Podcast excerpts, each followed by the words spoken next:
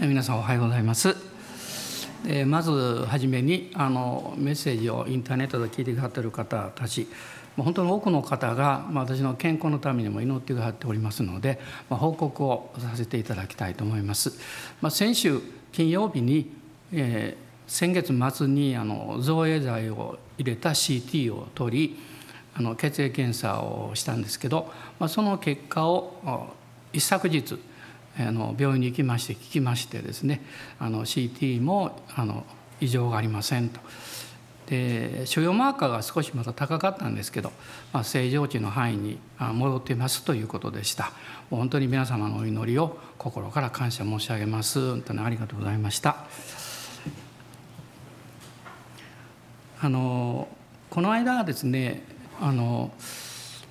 マクドナルドちょっと寄って帰りにあのえーまあ、食べ物をちょっと買ったんですけどその時にまあ家内の分も買おうと思って買いましてで私は大体アイスコーヒーなんですけどねで彼女はまあアイスティー、まあ、今回レモンティーということで、えー、買ってまいりましてで私はさっきちょっと飲んでしまおうと思ってルンルン気分で入れましたらレモンを入れてしまいましてですねやったと思って初めてじゃないんですね。あの今までもあるんですよ。でそれでこれで終わったら前回と同じだから尺だなと思ってですね今回は飲もうと決めましてでそこに、え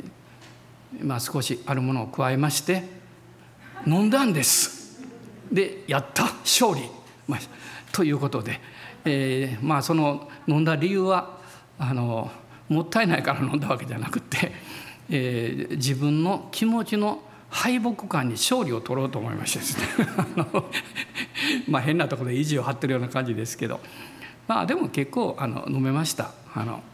まあ、そんなことを繰り返しながらの、まあ、毎日なんですけど。まあでも神様のあの恵みというのは大きいなということを強く感じています。で旧約聖書創世記の方を主に、まあ、アブラハム、えイサクヤコブまたヨセフというふうにずっと見てきまして漱石が終わって、まあ、その次に、まあ、出エジプト記にもあの学び入りたいなという気持ちもあったんですけどあの、まあ、旧約ずっと続けてきましたので、まあ、ちょっと別の角度からということで今日は新約聖書の方からあの御言葉を一箇所読みたいと思います。えー、またあのそのうちに旧約に戻りたいと思いますけど今日はヨハネによる福音書の6章の1節から15節のところです。ヨハネによる福音書の6章です。1節から15節までご一緒に読んでいただきたいと思います。その後イエスはガリラヤの湖すなわちテベリアの湖の向こう岸に行かれた大勢の群衆がイエスについていった。イエスが病人たちになさっていた印を見たからであった。イエスは山に登り弟子たちと共にそこに座られた。ユダヤ人の祭りである杉越が近づいていた。イエスは目を上げて大勢の群衆がご自分の方に来られるのを見てピリポに言われた。どこからパンを買ってきてこの人たちに食べさせようか。イエスがこう言われたのはピリポを試すためでありご自分が何をしようとしているのかを知っておられた。ピリポはイエスに答えた。一人一人が少しずつ取るにしても200デナリのパンでは足りません。弟子の一人シモン・ペテロの兄弟アンデレがイエスに言った。ここに大麦のパン5つと魚2匹を持っている少年がいます。でもこんなに大勢の人々ではそれが何になるでしょう？イエスは言われた人々を座らせなさい。その場所には草がたくさんあったので男たちは座った。その数はおよそ5,000人であった。そうしてイエスはパンを取り感謝の祈りを捧げてから座っている人たちに分け与えられた。魚も同じようにして彼らが望むだけ与えられた。彼らが十分食べた時イエスは弟子たちに言われた一つも無駄にならないように余ったパン切れを集めなさい。そこで彼らが集めると大麦のパン5つを食べて余ったパン切れで12の籠がいっぱいになった。人々はイエスがなさった印を見てまことにこの方こそ世に来られるはずの預言者だと言った。イエスは人々がやってきて自分を王にするために連れて行こうとしているのを知り再びただ一人で山に退かれた、まあ、これはとても有名なあの5,000人の給食というまあ奇跡なんですけれども、まあ、たくさんの奇跡の中でこの奇跡だけが4つの福音書全部に書かれています。まあ、あとはまあ1つ2つ3つなんですね。これだけが4つの福音書に全部出てくるんです。そしてこのヨハネだけは少し他の3つの福音書とは違ったこともまあ記しています、まあ、今日はそのことにも触れていきたいと思ってるんです。この奇跡がどこでなされたかって言いますとはっきりとした場所の名前が出てこないんです。でもおそらくガリラヤ湖ありますね。ガリラヤ湖の北東部の、まあえーまあ、湖に近いところ、まあ、そういうところだろうと言われています。そしてそこはこのヨハネには書かれていないんですけどあのマタイマルコルカを見ますとですね人里離れたところあるいは寂しいところ、まあ、そういうふうにま言われているわけです。でこのことが起こったのはイエス様が十字架につけられる1年前のこの杉越の祭りが近づいていた頃でこれは6章の4節を見るとユダヤ人の祭りである杉越が近づいていたというふうにま書かれています。この奇跡のこの背景というのを考えた時に、ま、イエス様がこう奇跡をなさる時にですねただ単にそれが起こる必要があるということだけではなくってやはりその背景の中に何か私たちの今の生活の中で主を信頼できる共通点というかそういうものをたくさん見出すことができるんですね。でこの背景はどういうことであったかっていうとまず、まあ、ルカによる福音書の9章をこう見ますと1節から6節のところ、まあ、他のところにも出てくるんですけどもイエス様が十二弟子を派遣なさったということが書かれています。で12の弟子たちをですね彼らに悪霊を追い出し癒しを行う権威を委ねられてそして福音宣教に派遣なさったんです。ですから弟子たちはもうすごい結果を見てですね、まあ、喜び勇んでもう帰ってきた、まあ、もちろんその疲れもあったと思いますけれどもそういう状況が起こっていましたそしてもう一つはまあ、マタイによる福音書の14章の13節を見たいと思うんですけれどもマタイの14章の13節です。それを聞くとイエスは船でそこを去り自分だけで寂しいところに行かれた群衆はそれと聞き町々から歩いてイエスの後を追ったそれを聞くとって何を聞かれたかっていうとあのバブテスマのヨハネがですね殉教したということだったんです。あのヘロデ・アンティパス、えー、が、まあ、その、えーまあ、舞踏会のようなところでですね、まあ、サロサロメのこの踊りに感動してもう何でも欲しいものをあげるって言ったらですねそのお母さんが「バプテスマのヨハネの首をもらいなさい」って言ったんですね。でアンティパスはちょっと恐れがあったんですけども約束したあの手前以上断ることもできない。えー、まあ、それで、えー、バプテスマのヨハネの首をはねた、このすばあの悲しいあのニュースですねそのことがもうすぐに広がってイエス様の耳にも入ったわけです。イエス様の心の中は本当に悲しみでいっぱいだったと思いますね。イエス様はこのバプテスマのヨハネが主の道を備えようと言われたこの、えーとイザヤ書で予言されているこのエリアの働きそういう人物だということは知っておられたんですね。ですから悲しみと同時にいよいよ時が近づいてきたなということを、まあ、イエス様ご自身も感じていらっしゃったんではないかなと思います。まあ、それから、えー、マルコの方を少し見ますとマルコの6章の31節です。えー、マルコの6章の31節するとイエスは彼らに言われたさああなた方だけで寂しいところへ行ってしばらく休みなさい。出入りする人が多くて食事をとる時間さえなかったからである。もう群衆はもうイエス様を取り巻いていましてですねそれはこの時期というのは一番イエス様の人気が高かった頃だったんです。もう人々はもうあの方はすごいってその教えもすごいし病人も癒してくださる。だからもうイエス様の行くところはもう大群衆がいつも群がってたんですねもちろんそこに弟子たちがいるわけですから彼らももう随分と疲れていたまあ、食事をとる時間さえなかったからであるとこう書かれていますね。まあ、時々リバイバルのことを祈ってる時にですねでも本当に起こったら大変やなとかですね 考えることがあるんですけどまあでもあのイエス様はちゃんと弟子たちのその必要を知っていらっしゃって、まあ、休ませようとこうちょうどなさっていた、まあ、こういう時期でもあったわけです。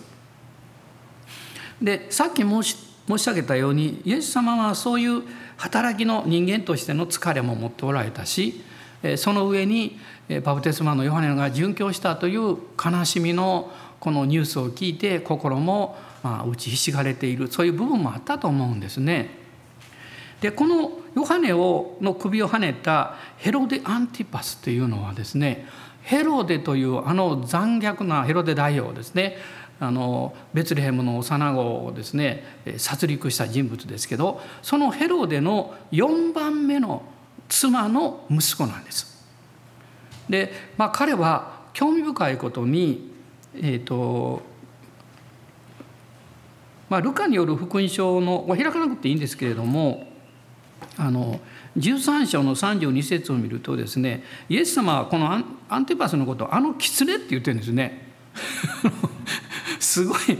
これ興味のある方後で見てくださいあのルカの13の32の中に出てきます。でこのアンテパスそのものもですねルカの9章の9節を見ますとあの弟子たちがすごいことをやってましたからイエス様のことも聞いてまして彼に会いたいというふうに思っていたって書かれているんですよ。ねまあ、そういうこの時期でもあったわけですね。そしてさっき申し上げたように大群衆がイエス様を信じてではなくってイエス様の印を見て追っかけてきていた。ね、もう一度ヨハネの6章に戻りたいんですけど6章の2節に書かれていましたイエスが病人たちになさっていた印を見たからである。でも私思うんですけどたとえ印を見たからであったとしてもイエス様の後を追っかけてきたこの方に会いたいこの方のお話を聞きたいという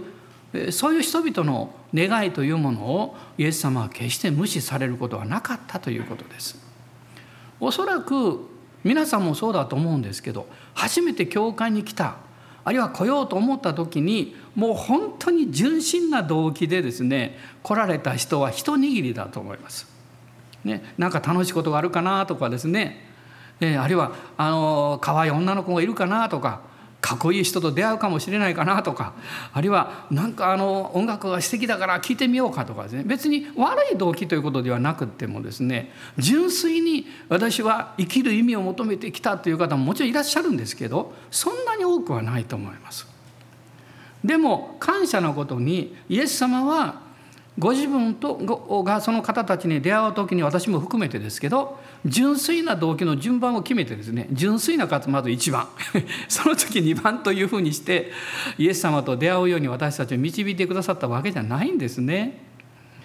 時には非常に不純な動機で教会に導かれることだってあるんですよ。それでも神様の愛は変わらないんですね。神様がどんな人であっても救いに導きたいと願っておられるということに違いはないわけです。まあこういうことで大群衆がイエス様の周りに集まっていてもイエス様はいつも彼らのことを心に留めておられたわけです。まあ、そしてこのヨハネにだけ出てくることと私は申し上げましたけど、まあ、そのことが実は、え、この5節以降に出てくるわけです。ピリポにイエス様がこのおっしゃったんですね。どこからパンを買ってきてこの人たちに食べさせようか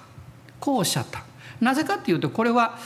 ピリポだけでなくって他の福音書を見ると弟子たちもですねもう夜も遅くなってきたしそしてこの人だと離れたところ寂しいところだと食べ物がないのでもうイエス様はみんなを解散させた方がいいんじゃないですか？というふうにこう提案したわけです。で実はこの人だと離れたところ寂しいところというのはあのアラノという言語では意味なんだそうです。まあ、新約聖書には何回も出てきますけどアラノというのはですねもう神様に頼らないと生きていけないような場所です。ね、私たちも荒野の経験をします。そしてその中で、まあ、日が暮れてきたでもどうしたらいいのかなと思う経験もするでしょうね。弟子たちは心配したわけです。イエス様早く彼らはもう家に帰るように言わないとこのまま真っ暗になったらねもう道も見えないですしね危険だしということを考えていたわけです。その時にイエス様はこの他の教官福音書ですねいわゆるマタイマルコルカを見ますと彼らを返さなくていいんだとあなた方が彼らのその必要に応えてあげなさいって言ってるんですよ。あなた方が自分の手で彼らを養いなさいって言ったんです。ところがこのヨハネによる福音書には弟子たちにというよりもピリポにイエス様がそのようにおっしゃったというふうにまあ書かれているんですね。まあ、これはあのピリポも含めてなんですけれども弟子たちの信仰を試みられたというふうに言えると思います。私も試練が来ます困難が来ますどうしていいかわからないということも起こってきます。その時に確かに大変なんですけどイエス様を信じてる人にとっては自分がどれだけこの神様を信頼してるのかイエス様を信じているのかということを試されているんだろうなということも気がつくんですね。でこのヨハネは特にピリポに焦点を当ててそのことを言ってるわけです。イエス様がこう言われたのはこれ6章の6節ですね。ピリポを試すためでありと書かれています。ピリポを試すためであり。なぜピリポなんでしょうね？なぜなんでしょうね？弟子たちもみんな同じことを言ったんですけど、ヨハネだけがそのことを書いてるんです。私はその意味がもちろんよくわからないんですけど、一つのヒントのようなものをちょっと昨日の夜教えられたんですね。というのはこのヨハネという人はイエス様の最初の5人の弟子の一人なんですね。でピリポもその最初の5人の弟子の一人なんです。でピリポというのはもう一人有名なピリポがいるんです。これはあのここに出てくるピリポは十二使徒のピリポなんですけどあの使徒行伝この8章6章からずっと見ていくと初代教会が執事を選びましたね。その中にピリポがいます。これはこのピリポは伝道者ピリポと後に言われてますけど十二使徒ではないピリポなんです。別だってことを覚えておいてください。でこの最初の5人というのはどういう順番でイエス様の弟子になったかというとですねまずヨハネとアンデレがバプテスマンのヨハネの弟子だったんです。でバプテスマのヨハネがイエス様に洗礼を授けることになってしまいました。そしてこのヨハネがイエス様を見て「身を世の罪を取り除く神の子羊」って言ったんですよね。でこのお方のことを聞いたヨハネとアンデレはイエス様にの後をついていってそして弟子になったんです。そしてこのアンデレは自分の兄のペテロを連れてきて3番目ペテロなんですね。で4番目が実はピリポなんです。そしてこのピリポがナタナエルを見つけて連れてくるんです。でナタナエルが5番目になるんです。ところがこのピリポのところだけもう一度見たいんですけどヨハネによる福音書の1章なんですが1章の43節なんですね。その翌日イエスはガリラヤに行こうとされた。そしてピリポを見つけて私に従ってきなさいと言われた。ヨハネだけがですねこの自分たちの最初の5人の弟子の中でピリポだけがイエス様が直接見つけて弟子にした人物だということを知っていたんです。あとはですね、まあ、ついていった。あるいはあのその選ばれた弟子たち、まあ、召された弟子たちにまた連れてこられたとかね。でピリポだけはイエス様が直接ですね私に従ってきなさいって言ったんです。でピリポがついてきたんです。ついていったってはどういうことですか？信仰があったということです。私はそのこととこう重ね合わせて考えた時にですねヨハネはなぜか分かりませんが弟子たちにも言われた同じ言葉なんですけどあなた方が自分で、彼ら、パンを買ってきてこの人たちに食べさせなさいとおっしゃったのにヨハネだけはピリポに言われたって言ってるんですね。おそらくここにイエス様はピリポの中にある信仰を見ておられたんではないかなという私は気がしてならないんですね。イエス様があなたに何かをおっしゃる時もおそらくそうではないかと思います。なぜ私だけがなぜ私にだけそんなふうにやらなきゃいけないあの責任が来るんだろうとかね別に教会のことという意味じゃないんですよいろんな意味でね。でも神様はあなたにその力を委ねておられるということを知っておられるんだと私は思います。だからいろんなこう困難がやってきた時に私も同じように思うんですよ。なんで私が？でもそのことを知っているので別の角度からも考えるんです。神様は私にそれができる力をもう与えてくださっているので私がそういうふうに導かれたんではないかでもちろん100%全部そうだという意味じゃないんですけどということを考えた時にそれが導きであるかどうかを祈るようになるんですね。まあ、こういうふうにして、まあ、ピリポにあのイエス様がおっしゃったんですけれどもあのピリポとまたあの教科福音書を見ますと弟子たちを同じような答えをしているんですね。それは200デナリのパンでは足りませんって言ってるわけです。200デナリっていうのは1デナリは当時の男の人の1日の日給ですから200日分働いた給与っていうことになるんです。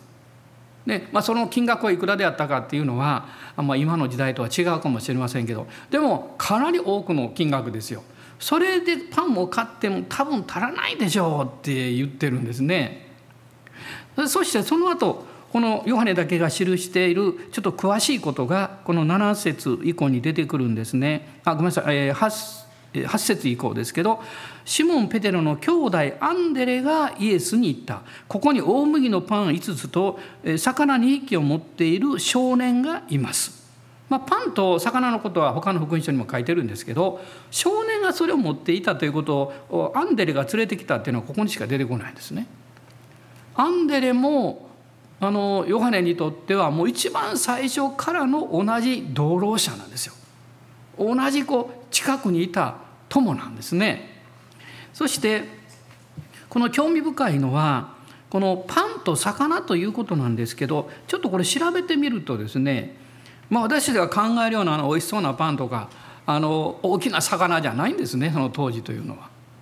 でここに言われてるパンというのはもうパンケーキの薄いパンケーキのように要するにこうねあの釜のとこにこうペタッと当てて焼くあの薄っぺらいパンですね。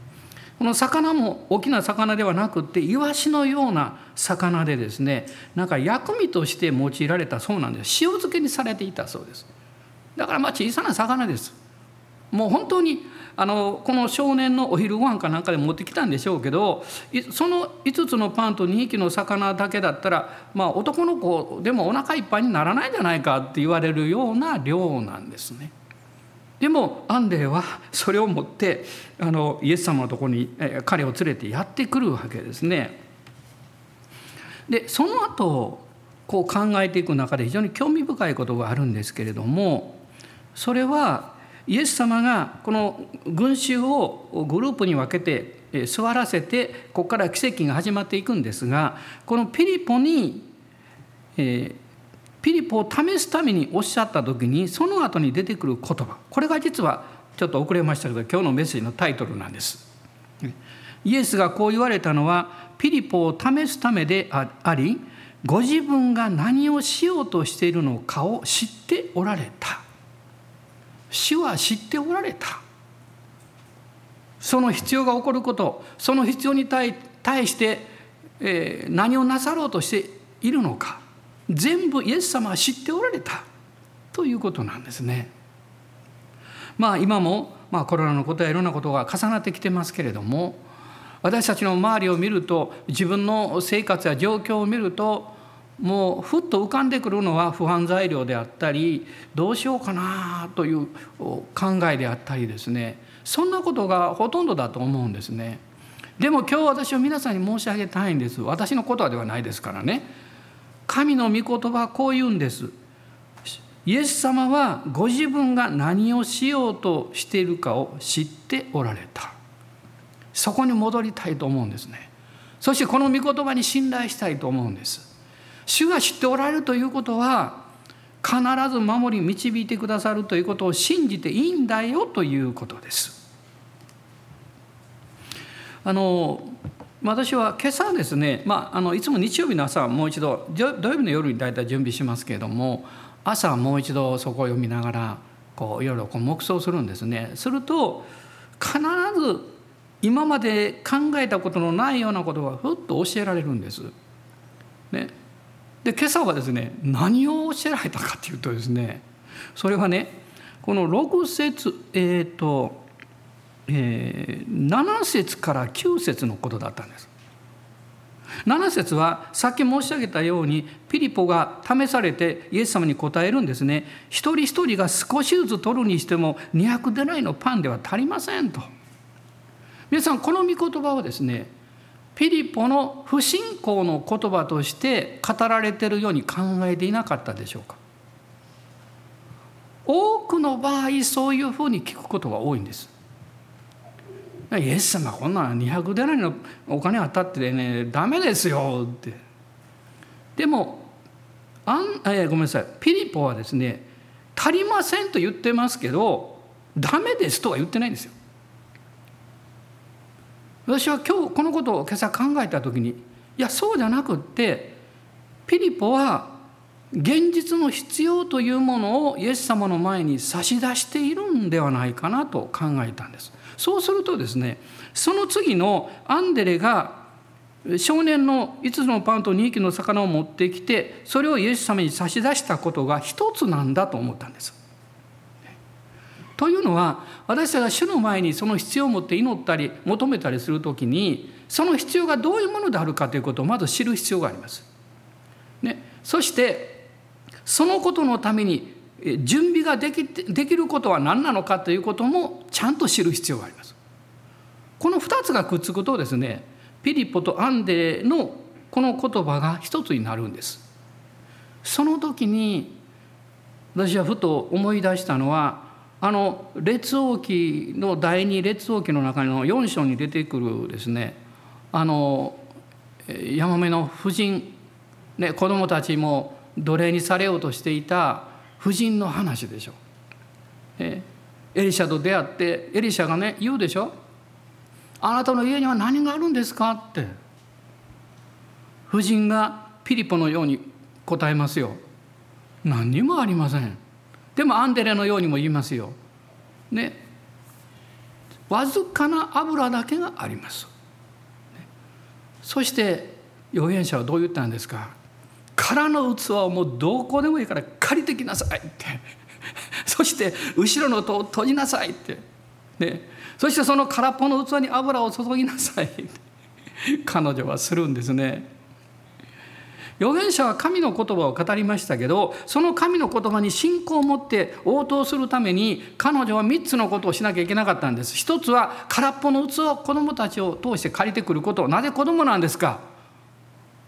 子供だったら借りれたかもしれなかったからです。ね、親が行くともう顔を見て戸を閉められてもう何も貸すもんないよって言われるかもしれませんね。二つ目は後ろの戸を閉じたということです。もう逃げ道はないんです。信じたことを実行するしかないんです。そして三つ目は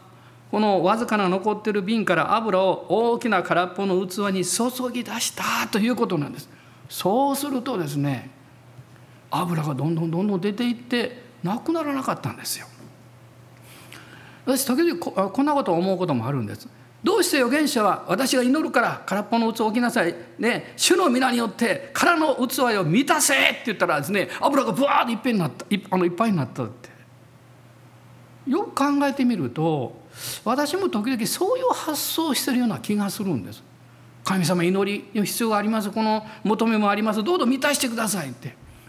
でも主がおっしゃったのは預言者が言ったのはそうじゃなかったですよね。ああなたの持ってるものを捧げなさいって。あなたの持ってるものを注ぎなさいって。そうしたらそれが増えたんじゃなくてそれが尽きなかっただけのことなんです。尽きなかったんです。こういう発想を考えてください。何か必要があった。私は財布を開けたら1万円しかなかった。ね。祈ったら財布の中に「うわ100万円になった。だからあげます」じゃないんですよ。その1万円を出して使ったらあれ？また1万円が戻ってたっていうことなんです。1万円は増えてはいないんです初めから終わりまで。全く増えてはいないです。あの瓶の油の粒の油も全く増えてはいないんです。尽きなかったんです。皆さんこの違いをですねよく心に留めていただきたいと思うんですね。あなたが時間であっても経済であってもあなたの賜物であってもあるいはあなたの愛情であっても親切であってももっと豊かであればこうできるのにって思うでしょう。神様はどうしてそういうふうに答えてくれないんですかと考えるでしょう。でも主の道はそうじゃないですね。あなたが今持っているもの今あなたが委ねられているものを用いなさいって。それが増えるわけじゃないですよって。それが尽きないんです。ハレルヤ。ハレルヤ。そうするとね今持ってるものはわずかでも心配しなくていいということなんです。それが増えるまで祈ったり待つ必要ありません。いや増えないでしょ。うでもそれを主に従って用いていくならば増えていくっていう、まあ、増えていくっていうのは尽きないっていうことなんですよね。これはすごいと思いますね。私はこの男だけで5,000人女の人子供入れたらもうはるかに1万人以上超えるのは間違いないでしょう、ね、私が不思議に思うのは5つのパンと2匹の魚をちぎって分けてですよ。これをみんなに配るのにどれだけ時間がかかるのかということです。だから当然これはイエス様がなさったわけじゃないですよ。イエス様が最初それをなさって弟子たちがそのようにちぎって奇跡が起こったものをまた彼らもそれを行ったんだと思いますね。そうしないともう夜が明けてしまいます 食べる前にですね。神様はそのような恵みと力を私たちにちゃんと委ねてくださっているんですね。でイエス様がここであのあイエス様について書かれていますご自分が何をしようとしているのを知っておられたイエス様は何を知っておられたんでしょうか？私は3つのことがあると思います。一つは父なる神様の心を知っておられた。その群衆がどういう人々であったとしてもイエス様は父は彼らを愛しておられる。そしてその神様の父の愛を表す時が今来ているんだということを知っておられたはずなんですね。私たちがどういう状況であっても同じことが言えると思うんですね。どうして私だけイエス様を信じたんだろう？いや信じることができたんだろうと思うこともあるんです。たくさん友達も教会に行ったのに、ね、もちろんまだ分かりませんけどこれから救われるということもありますのでねでも私はどうしてイエス様に受け入れられたんだろう？分からないんですね。あえて言うとすれば私がそういう資格条件に満ちていたわけじゃなくって神様父なる神様の愛と憐れみによってそうそういうふうに救われたとしか言いようがないんですよ。のヨハネによる福音書の3章の16節から18節を読みたいと思うんです。同じこのヨハネが記しているわけです。ヨハネの3章の16節から18節もう本当にあの有名な16節の御言葉がここに出てくるんですね。神は実にその一人子をお与えになったほどによう愛された。それは御子を信じる者が一人として滅びることなく永遠の命を持つためである。神が御子を世に使わされたのは世を裁くためではなく御子によって世が救われるためである。御子を信じる者は裁かれない。信じない者はすでに裁かれている。神の一人子の名を信じなかったからである。神は実にその一人子をお与えになったほどによう愛された。それは御子を信じる者が一人として滅びることなく永遠の命を持つためである。たとえ全世界から聖書が消えてもこの一節だけ残っておれば人々は救われると言われています。ここに福音の内容が凝縮されているんですね。御子とはイエス様ご自身ですよ。一人子とはこのイエス様ご自身です。このお方を信じるならばどんな人でも滅びることなく永遠の命を持つことができる。なぜですか？神様の側にその理由があるんですよ。神が真実な私たちを愛しておられる父であり愛であるからなんですね。今日もこの神様の愛に拒絶される人は一人もいないんです。拒絶するのは周りかもわからない。いや一番拒絶するのは自分自身かも分かりません。私なんか資格がないとかダメだろうとかどっちみちとかいろいろ考えてしまうんですね。でもイエス様を知っておられたんです。父はあなた方を愛しておられるんだよということです。二つ目はですねイエス様は人々の必要を知っておられたんです。確かに人々は病人の癒しの印を見てやってきました。パンの奇跡を見てこの人が王様になってくれたらもうね食べるものに事書かないと 思ったんでしょう。王にしようとさえしました。それでも彼らの心の中にあるものは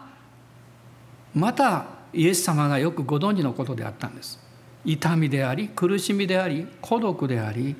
本当に守ってくれるもの自分の降り場所イエス様はそれを彼らが求めて本当は求めているんだということはよく知っていらっしゃったんですね。あのマルコによる福音書の14章の14節を見たいと思います。マルコの14の14です。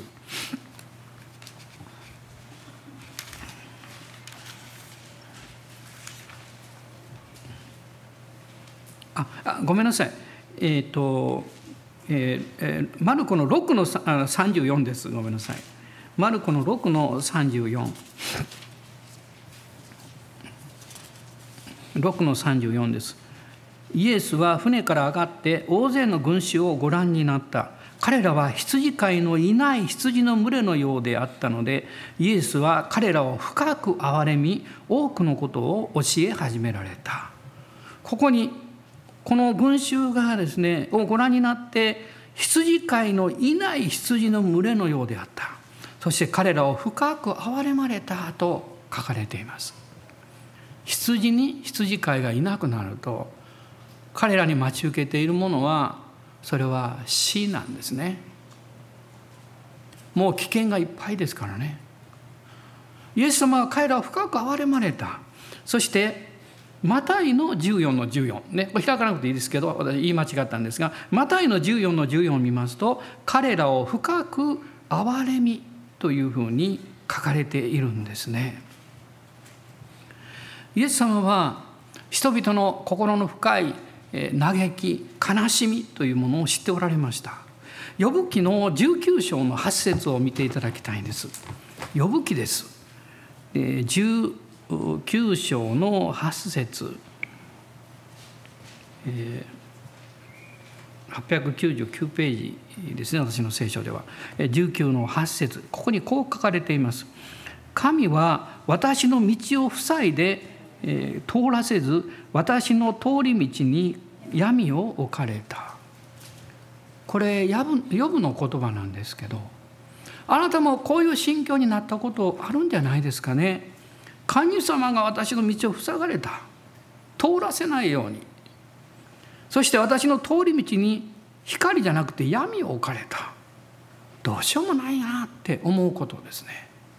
それはあなたの心に孤独を作ります。あなたの心に悲しみを生み出します。あなたの心に行き詰まってもう傷ついていくという道しかないのではないかというふうに思いをこう募らせてしまうわけです。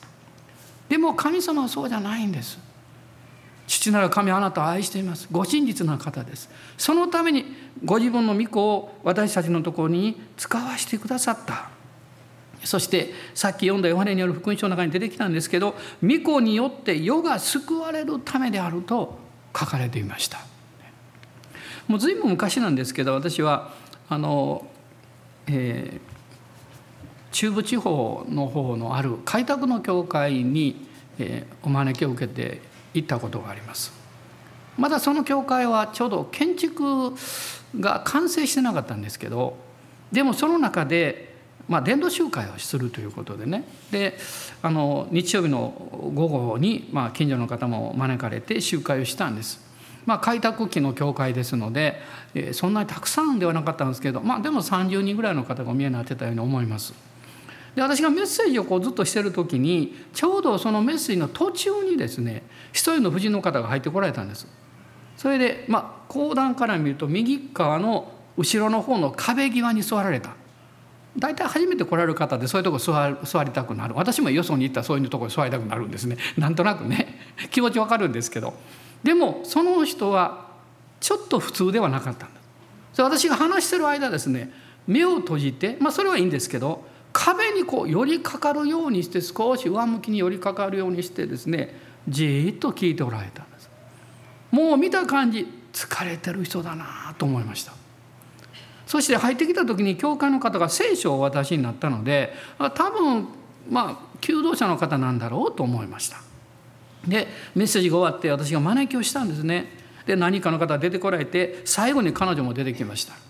で私があの「お祈りしますけどいいですか?」って言ったら「祈ってください」って言ったんですそのその前にこう言ったんです「先生どうしてあなたは私のことを知ってるんですか?」って言ったんです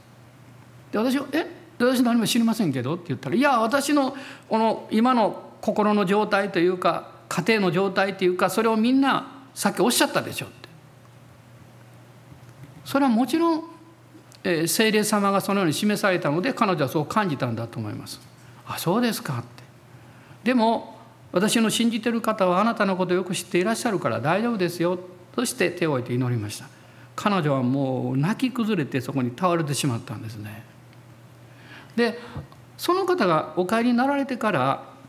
まあ、もちろんイエス様を信じる祈りをしたんですけど僕先生女性の先生だったんですけど私のとこ来てですね「いや先生感謝です」ってね彼女は今まで教会に来たことはあるんですけど来られた時はいつもコンサートとかバザーとかそういう時で あの礼拝に来られたら初めてなんですと。でも今日は不思議ですねってね関西からあの面白い牧師が来ますよってもう私別に面白くないのにね、うん、どういうふうにさすのか知らないですけど、まあ、ちょっと変わった牧師が来ると言ったんでしょうかね、まあ、それで来られたみたいなんですね。でも私は本当はそうじゃなくって神様が彼女の心を掴んで導いてこられたんだということを信じています。あなたが今日ここにいるのもそうです。あなたが今日あのインターネットでメッセージ聞かれたとしてもそうですあなたが中継でこの礼拝に出られたとしてもそうです神様があなたの心を掴んで引っ張っておられるんですよそして御言葉を聞くように導いておられるんだということを私は信じています、まあ、3つ目にイエス様がこのピリポにこのことをおっしゃった理由ですねあるいは人々にこのことをおっしゃった理由というのは弟子たちの信仰が成長する必要があるということを知っておられた。ねまあ、ここに特にピリポを試されてと書かれています。それはさっきのこととつながつなげていくとこういうことです。ピリポよあなたの中にはもう私を信頼する神を信じる信仰あるんですよって。それを今使う時ですよって。それがあるだけではからし種を持ってるだけであってそれは成長しない。だから今そのチャンスが来ているんですよということをイエス様は弟子た弟子たちそして特にこのピリポにおっしゃっていたんではないかなと思います。私たちのこの信仰が成長する時にはいつもこう3つのことが関わってくるんです。一つはそこにはチャレンジがあるということです。チャレンジがある。さっきと同じように信じていては前進しないということです。その御言葉を聞き主に導かれた時に自分の信仰の意識を変えなきゃいけない。信仰の意識です、まあ、一つの例をマルコによる福音書の9章から見たいと思いますがマルコの9章の23節と24節です。9章の23節と24節。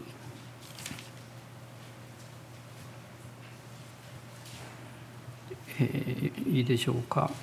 23からです。イエスは言われたできるならというのですか。信じる者にはどんなことでもできるのです。するとすぐにその子の父親は叫んでいった。信じます。不信仰な私をお助けください。このお父さんは、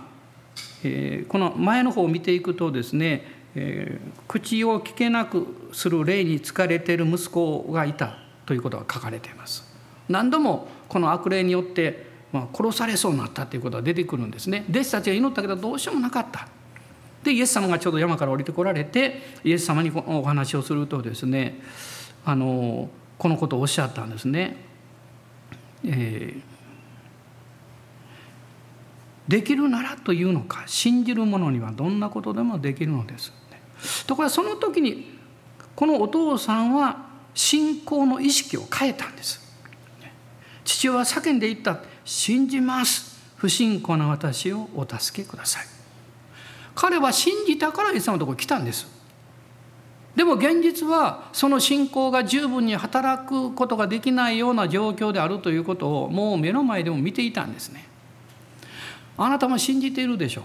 でもあなたの信じている信仰が働くきっかけがいるんです。あなたの持っている与えられている信仰が命として流れ出していくきっかけがいるんです。これがチャレンジです。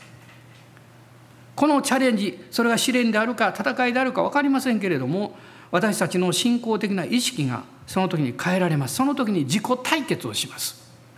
自分とぶつかるんです。ね。一番の敵は自分です。その時はね。もうそのまま引き返すか諦めるかあるいはこの自分を横に置いてというかそれを乗り越えて信じますといくか、こういうことが起こりますね。2つ目は何かっていうと信仰の成長には神様の御心を理解する霊的な力が必要です。エペソビトの手紙の3章の16節から20節を読みたいと思います。エペソの3章です。え今日もえ時計を見ながらお話しておりまして終わらなきゃいけないなと思うんですけどまたもう少しだけ時間いただきたいと思います。3章の、えー、16節から20節ですね。16節からどうか御父がその栄光の豊かさに従って内なる人に働く御霊により力を持ってあなた方を強めてくださいますように信仰によってあなた方の心の内にキリストを住まわせてくださいますようにそして愛に出だし愛に基礎を置いているあなた方が全ての生徒たちと共にその広さ長さ高さ深さがどれほどであるかを理解する力を持つようになり人知をはるかに超えたキリストの愛を知ることができますように。そのようにして神の満ちあふれる豊かさにまであなた方が満たされますように。どうか私たちのうちに働く道からによって私たちが願うところ思うところの全てをはるかに超えて行うことのできる方に。アーメン。エペソの教会に書き送ったこのパウロの祈りその一つの言葉の中にですねこの偉大なことが起こるために18節に書かれていました。理解する力を持つようになりと書かれていました。何を理解するんでしょうか。神の御心が何かを理解することなんです。神様がこのことを願っておられるんだということをあなたが理解できればあなたは疑うことなく信じるんです。困難や試練に対してもあのたじろぐことなく逃げなくっても良いんです。前進できるんですね。信仰の成長には絶えずこれがあるんです。その時に主が満ち溢れさせてくださるという体験をします。もう一つだけ最後にですね。信仰の成長には将来を先取りしていく勝利の賛美があるということです。私このことをまた機会見て詳しくお話しますけどね。あの実はあまあ御言葉を読みましょう。あの9章ローマ書の9章の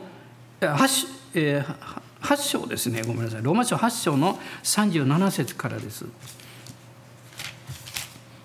え、8章の37節ごめんなさい。8章ですよ。37から39よくご存知の御言葉なんですけどしかしこれら全てにおいても私たちを愛してくださった方によって私たちは圧倒的な勝利者です。私はこう確信しています。死も命も見つかりたちも支配者たちも今あるものも後に来るものも力あるものも高いところにあるものも深いところにあるものもその他のどんな被造物も私たちの主キリストイエスにある神の愛から私たちを引き離すことはできません。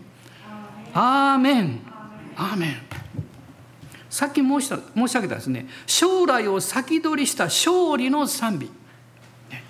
実は最近不思議な導きで私はある一冊の本を買ったんです。あのもう絶版な点か知りませんがもうアマゾンで中古を探して取り寄せました。普通だったら私読まないかもわからない。非常に難しい神学書のような感じが最初したんですけどあのある神学者が書かれているあの本でですね精霊論的思想、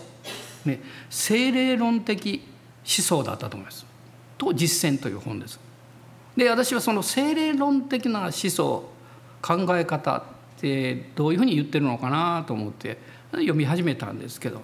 すっごい恵まれたんです。あの言葉は難しい私ちょっとついていけないんですけどそんな勉強してないからね。でも内容はなんとですねそのうちの大事なことの一つね全部じゃないです一つは何かというと結局ですね内情の御霊の働きについて語ってるんです。うちにいらっしゃる精霊様うちにいらっしゃる精霊様の理解の在り方で発想することだということなんです。するとそこにはイエス様の十字架がすでに完成されているという完成があるでしょう。ね、それを信じることになるので当然そこには賛美が生まれてくるんです。私はその時にもう一度思いました。確かに内なる方ねこのお方によってもう一度キリストご自身を見そして自分の状況を見た時にそこには賛美があるな金曜日病院から帰る時ね私がどういう状態だったかよくわかるでしょ えー、一人で行ったんですけど今回ね。帰り道車の中でずっとね威厳で祈り賛美してました。で賛美が止まらないんですから。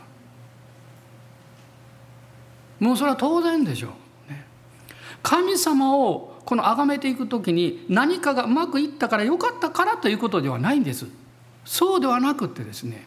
私のうちにおられる方はすでにイエス・キリストの十字架の贖いが完成しその中に私の人生も入っているんだということを私にもう一度教えてくださったんだということを理解したんですよ。あなたは今日どういう状況に置かれていたとしてもあなたはもう古き人に引っ張られて肉の人に引っ張られてつぶやいたりそして悲しんだりまあ悲しむことは多少やってもいいですけど つぶやいたりあの責めたりそんなことをする必要ないんです。それは古き人ですよ。古い人ですよ。その本の中にね面白い例が書かれていてもうこれお話して終わりたいと思いますけどね。あの昔ねこれはあの令和なんですよ。あの修道院ですね。あの修道院のこのあの、えーと、チャペルの床下が、えーと棺の安置室になっていてですね。幽霊が出るっていう噂があったそうです。ね、それである修道士はあの靴職人もやっていたそうですけどその金槌をこう持って靴職人するその方がですねあその夜でしょうかね地下に入ってその棺の間に座ってこう仕事をしていたら夜中の中にですね夜中にこうなんかある棺からもうすっごい音が出てきてうるさいうわーってね人々がそれを聞いて幽霊だと言ってたんですけど彼は何何をしたかってその金槌で棺を叩いたそうです。そして大声で言ったそうです。うるさいぞって。お前は死んだんだから死んだままでいなさい。すごい真理ですね。あなたの古き人も騒ぐでしょ。私の肉の人も時々騒ぐんですよ。その時どうするんですか。死んだんだから死んでなさい。十字架の上についておきなさいって。その時に聖霊様が賛美に導いてくださるんですね。どうぞお立ち上がりください。主を礼拝しましょう。私は今どういう状況であったとしても主を崇めることができます。ハレルヤ感謝します。ハレルヤ感謝します。今私たちのこの喜びと賛美あるいは溢れてくる霊的な命の流れというのはずっと世界中に向かって流れていきます。今日世界中で礼拝持たれてますからね同じように精霊の川が合流してどんどん豊かになってこの今コロナで苦しんでいる世界あるいはいろんな分断が起こったり、ね、戦いが起こったりそういうことが起こっている国々そこにも神様の癒しの力が流れていくと信じます。アーメン今主を賛美しましょう。ハレルヤ感謝します。それはあなたから流れていくんです。ですからそれを流していきましょう。アーメン主を礼拝して流していきましょう。アーメンおーイエス様感謝します。アーメンアレルヤ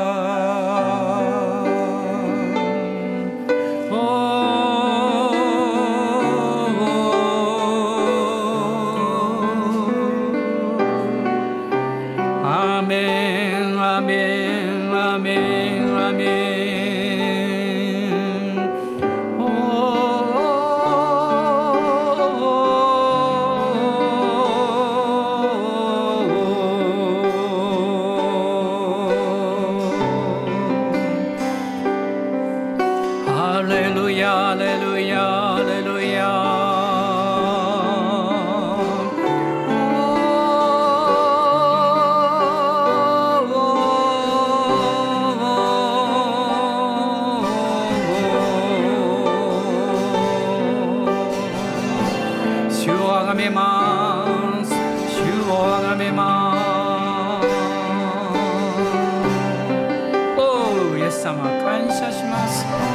の皆を賛美します。ハレルヤ。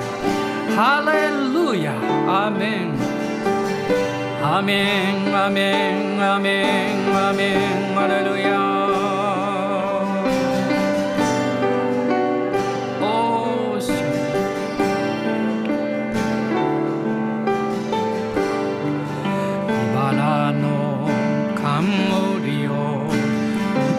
たおキリスト神の子羊語り食い込む十字架を背負う。打たれた傷は我らの罪のため褒め歌え褒め歌え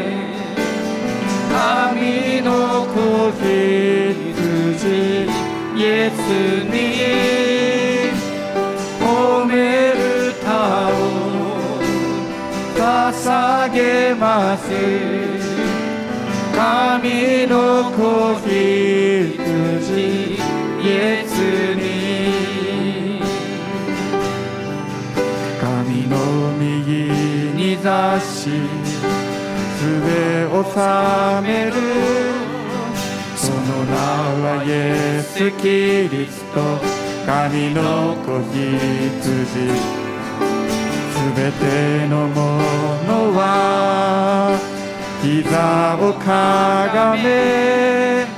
あなたの皆を永遠に褒めたたえる。褒め歌え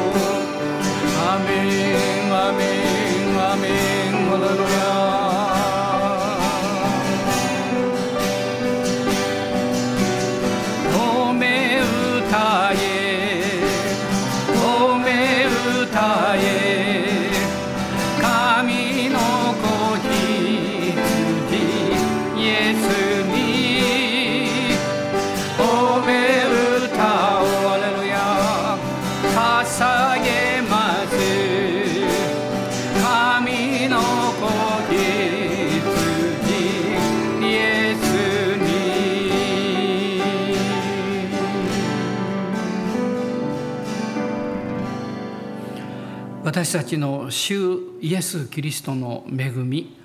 父なる神のご愛精霊の親しき御交わりが私たち一同の上にこの今のこの時代こそ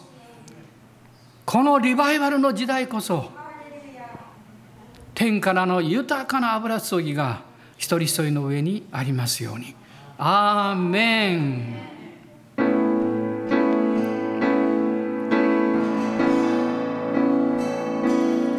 in me. he must.